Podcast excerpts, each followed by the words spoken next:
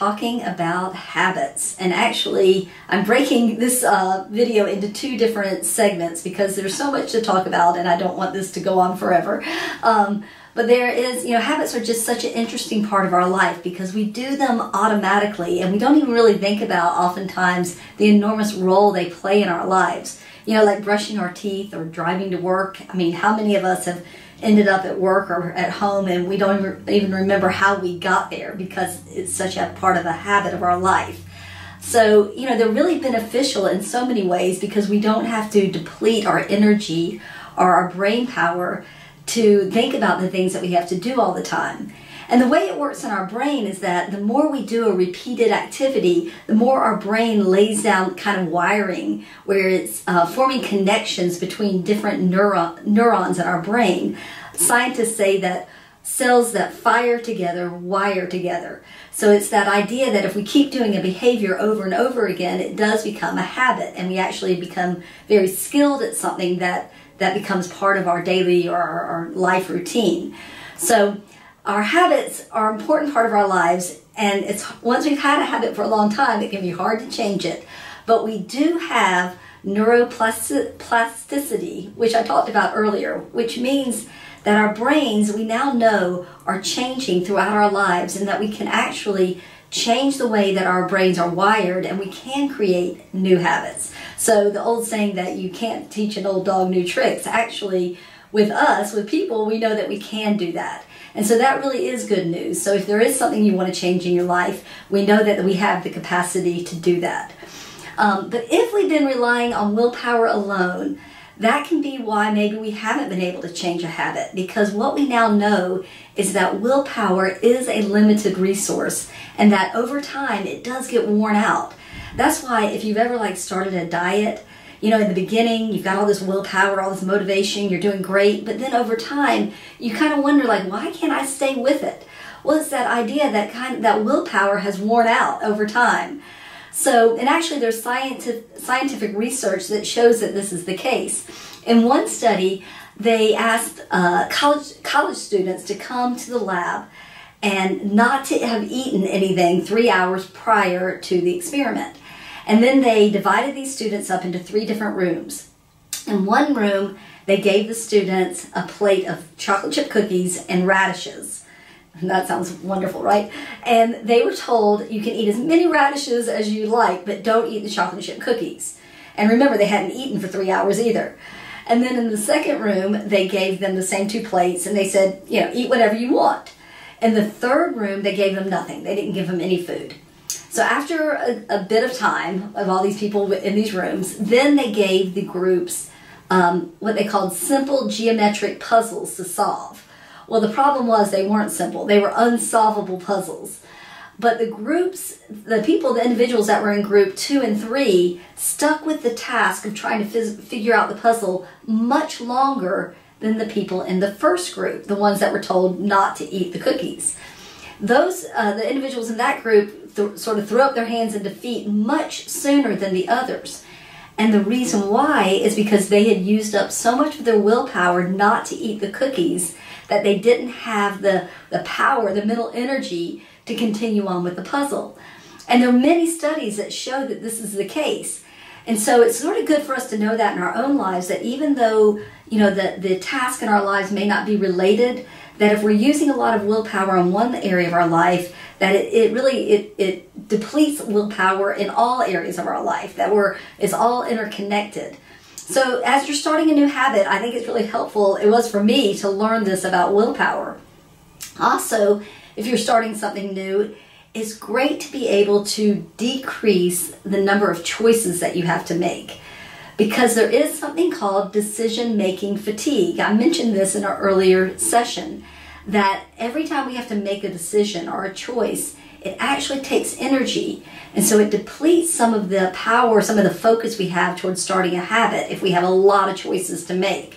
Um, I mentioned that Steve Jobs wore the same thing to work every day. Uh, his jeans and his black turtleneck because he didn't he knew this and he didn't want to use up any of his mental energy thinking about what to wear every day Um, so what we can do when we're trying to start a new habit is really think about pre-committing and, and pre-planning what we're going to do. Because if we just say, okay, tomorrow I'm going to exercise, that's not, you know, there's going to be a lot of decisions that are going to have to be made, and it's not likely that we'll continue with doing it. So we may think, well, uh, you know, okay, I, where are my clothes? Where, you know, where are my shoes? You know, where am I going to go? What am I going to do? And by the time we made all those decisions, we've kind of worn ourselves out. So if beforehand, when you want to start something new, as much as you can do pre-planning, you know, have the clothes laid out, have the shoes laid out, know where you're going to go, know what exercise you're going to do, have it all, you know, figured out in advance. Because oftentimes we don't feel like doing it in the moment and we don't have the motivation or the mental energy to figure all that out. But if we have a plan, we're much more likely to stick with it and stick with that commitment. There's also a research study that backs this up. Um, when they uh, they took three groups, that must be real popular in research, and they asked each group. The goal was to exercise in the following week for 20 minutes. So in the first group, they just told them that was the goal, that was what they um, were asked to do. And when they reported back in, 38% of the individuals in that group had done the exercise. In the second group, they showed them a motivational video first, and then they gave them the instructions. And only 35% actually went down. 35% of the people in that group did the exercise. In the third group, they actually asked them before they left to write down what day, what time, and what exercise they were going to do during that week for that 20 minutes. That group reported back in, they 91% of the people had done the exercise. So oftentimes it's not really a motivation problem, but it's a planning problem, a clarity problem about what we're going to do. So having those decisions made ahead of time, having that plan can be very important in starting a new habit. Something else that can be very helpful with uh, decisions is having non negotiable rules in your life. Things that you don't have to even think about. It's just a rule. So, like in my family, you know, we decided that in order to, to not have people taking cell phones, I have a 15 year old and a 12 year old, and even my husband and me too. We didn't want cell phones going to rooms, you know, past like 9 o'clock at night, not in the evening. So we have a charging station in the kitchen. And the rule in our house, and it's non negotiable, is that at 9 o'clock, or even before sometimes, um, that those phones go to the kitchen, they're on the, on the charging station, and they don't go to the bedrooms. And that way there's no debate, there's no decision, there's nothing to be said, it's just the rule. And we can use that in our personal lives or in our professional lives in lots of ways. If we can set the rules ahead of time, we're much more likely to follow through and we don't have to use mental energy to think about those things. So that, that helps us with our willpower and our energy. The other thing to think about with habits is there's something called activation energy, and that's what's needed to kind of overcome the inertia and to get started on a new habit, to get us motivated and moving forward. Well, activation energy, we can kind of use it to our advantage or disadvantage. But I'll give you an example. We, um, my family, we actually, over spring break, we hiked Blood Mountain.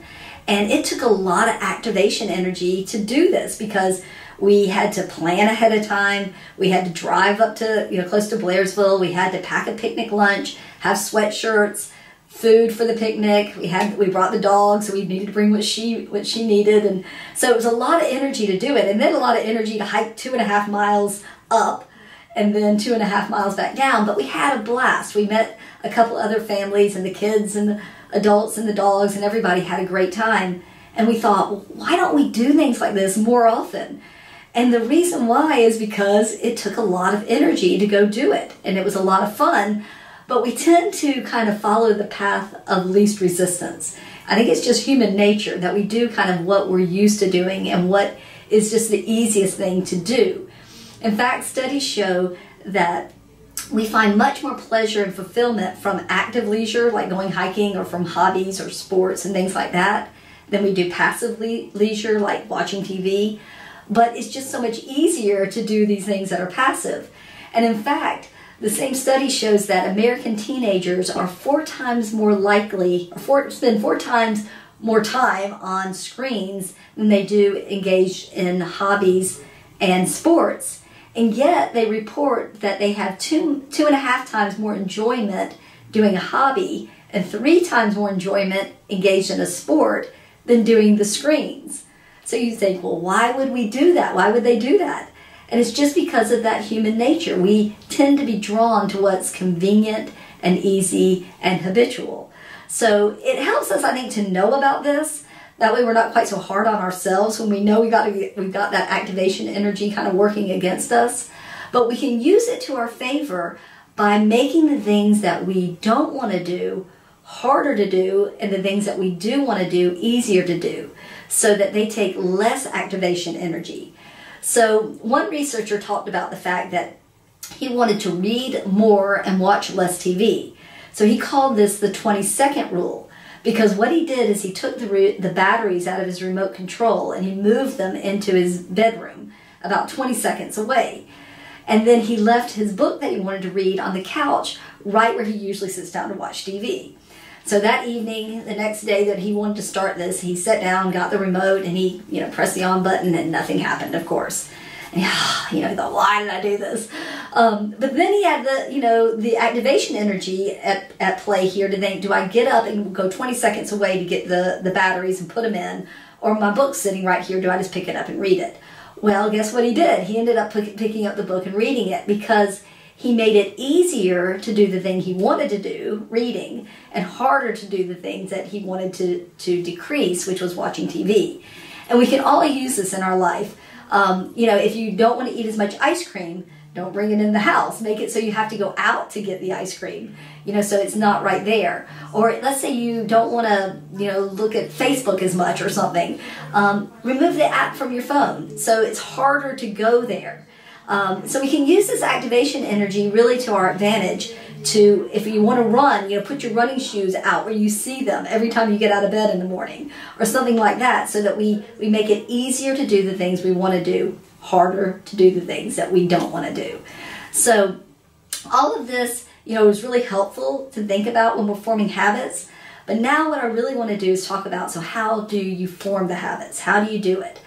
And the first step is to be self compassionate. Now, that might seem like a strange first step, but research again shows that those who are more judgmental and harsher on themselves are less likely to follow through on a new habit. Whereas those who are more compassionate with themselves are likely to, you know, look at it as a pro- as a process and the progress rather than just the perfection of having to do it just right. And they're more likely to stick with the habit.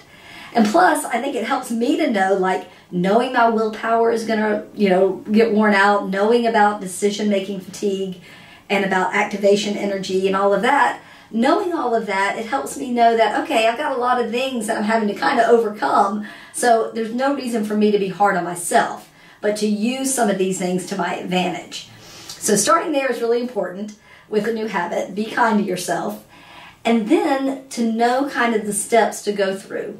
So um, there's an author, James Clear, who's written a book called Atomic Habits. And in this book, he talks about goals versus systems. And so what he talks about is a goal is really is where you're wanting to get, and we have to have that. We have to have that that um, end end result where we're trying to go, or we'll, we'll never go anywhere. Um, but then he talks about that the system is really what we do. That's what drives the results. So, for an example, let's say you have a coach and his goal is that he wants to have a championship team. He wants to make it to the championship. That's his goal. Or you have a writer who wants to have a best selling book. Those are the goals. But then the systems are what you do to get to the goal. The system is, you know, the coach is what they do every week at practice what are the, what are the um, the, the drills and the you know the the practice whatever they do at practice that gets them to that result or with the writer you know the writer actually has to write they have to do the research whatever it takes to get the book written so that's what we actually do is what's called the system and then you know basically what all the researchers talk about is that in order to create the habit in order to get to the result that we need to start very small that when we start with this great big, you know, I'm going to go out and I'm going to work out for an hour on the first day, that it's overwhelming and it's too much. So we want to start with the smallest step that we can start with. Get that system embedded in our life. Get it, you know, where it's in a place in our life that we consistently do it, even if it's for just a small amount of time. And then gradually increase the frequency and the duration as we go along. And he talks about that there are really four steps to creating that the new behavior that or the habit to get that system into place. And um, he says the first one, which I really like, I like this, is that there's a cue or a trigger. And that's the thing that's going to remind us that, to do the new behavior. So let's say that we were talking about exercise. Um, and so the goal maybe is that, you know, I want to lose weight, I want to be healthier, I want to feel more energy. And so that's the goal.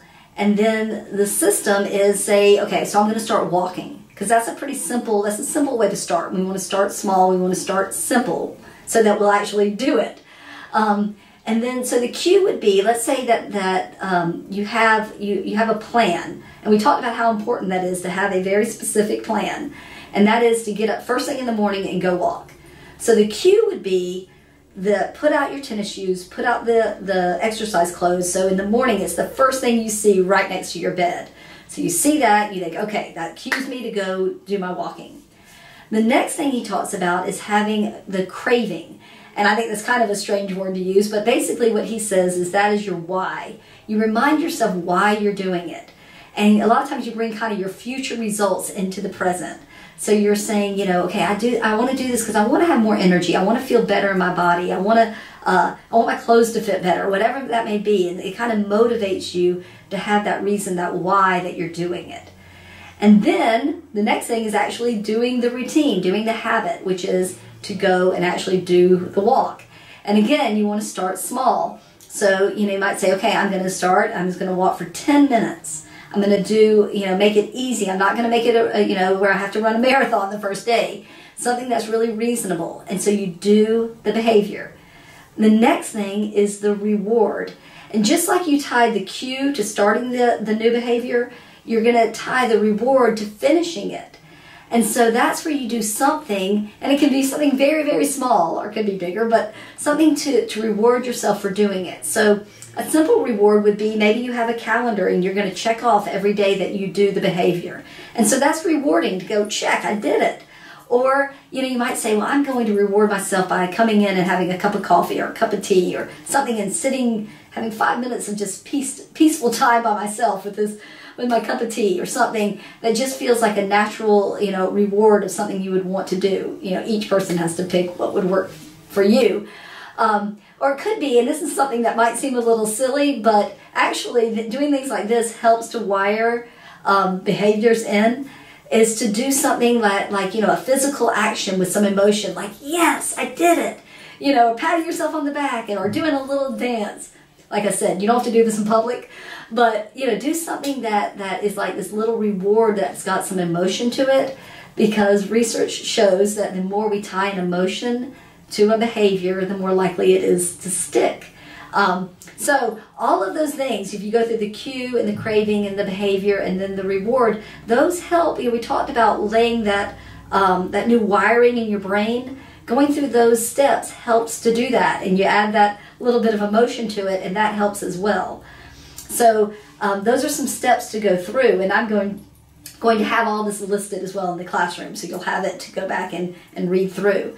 Um, there's also a researcher, Dr. B.J. Fogg at Stanford University, and he spent his entire life studying habits. And he, he has come to the conclusion that the problem with people you know, adopting new habits and sticking with it is that they tend to start too big.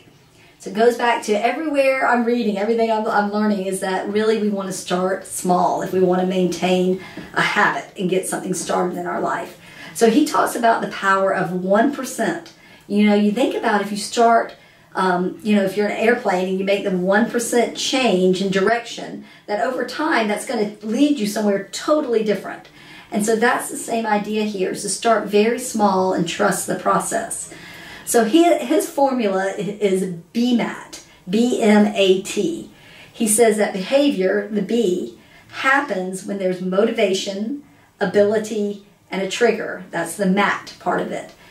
And so he says the behavior, you start with that, it has to be specific, which I mentioned earlier. So let's say you want to start reading more. So to be very specific, you don't just say, I'm going to read more. That's um, probably not going to get you where you want to go. That's not a, a system that's going to work because it's not specific enough. Um, so you might say, okay, I'm going to read at this time of day in that chair, and that's the book I'm going to read. You make it very detailed, and you make you get you gather your resources so it's easy to do. So you lower that activation energy, and that it makes it easier for you to get started on it. So you have the behavior in place. And then he talks about that you need motivation. You've got to have a reason for doing something, or we really, or we usually won't do anything. So let's say that it's something you really want to read. Well, that's got some built-in motivation that you're interested in it. But sometimes maybe it for an assignment at school or for some other reason that you kind of feel like you're doing something that you don't totally have that intrinsic motivation. So you need to try to find some kind of motivation, like, well, maybe I want to make an A in the class. I want to do really well on my test, or um, or it could be something that you know I'm just going to feel good about having accomplished this. You try to find something that motivates you, and again, if you bring in that emotion, you're more likely to stay motivated. You know, like if you read for five minutes and then you kind of celebrate, like, yeah, I did it. Um, and it sounds silly again, but it works. Um, that when we when we bring in some emotion and some celebration, we're much more likely to stick with it, and that helps to motivate us. The A part is ability. You have to be able to do it. And again, you know, that's how hard or easy it is. So what we want to do is we want to make it easy, as easy as possible to start.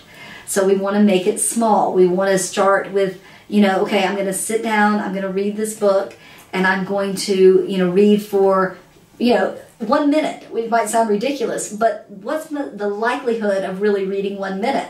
Once you actually sit down in the chair, you've got the book open, you're probably going to end up reading longer than that.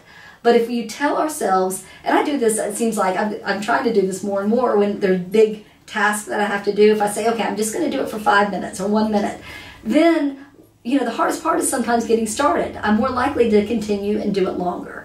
So knowing that, that the ability is to try to make it as easy as possible so you'll get started. The last thing is the trigger. It's the same thing as the cue that we talked about earlier. That's the thing that's going to get you started, that's going to remind you to do it.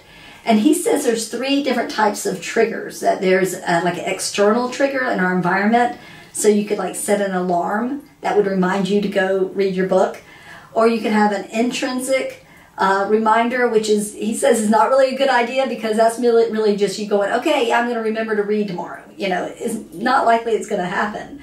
And then he says the most powerful kind of trigger is to actually tie it to a behavior that you already do. So you already have things that are habits in your life.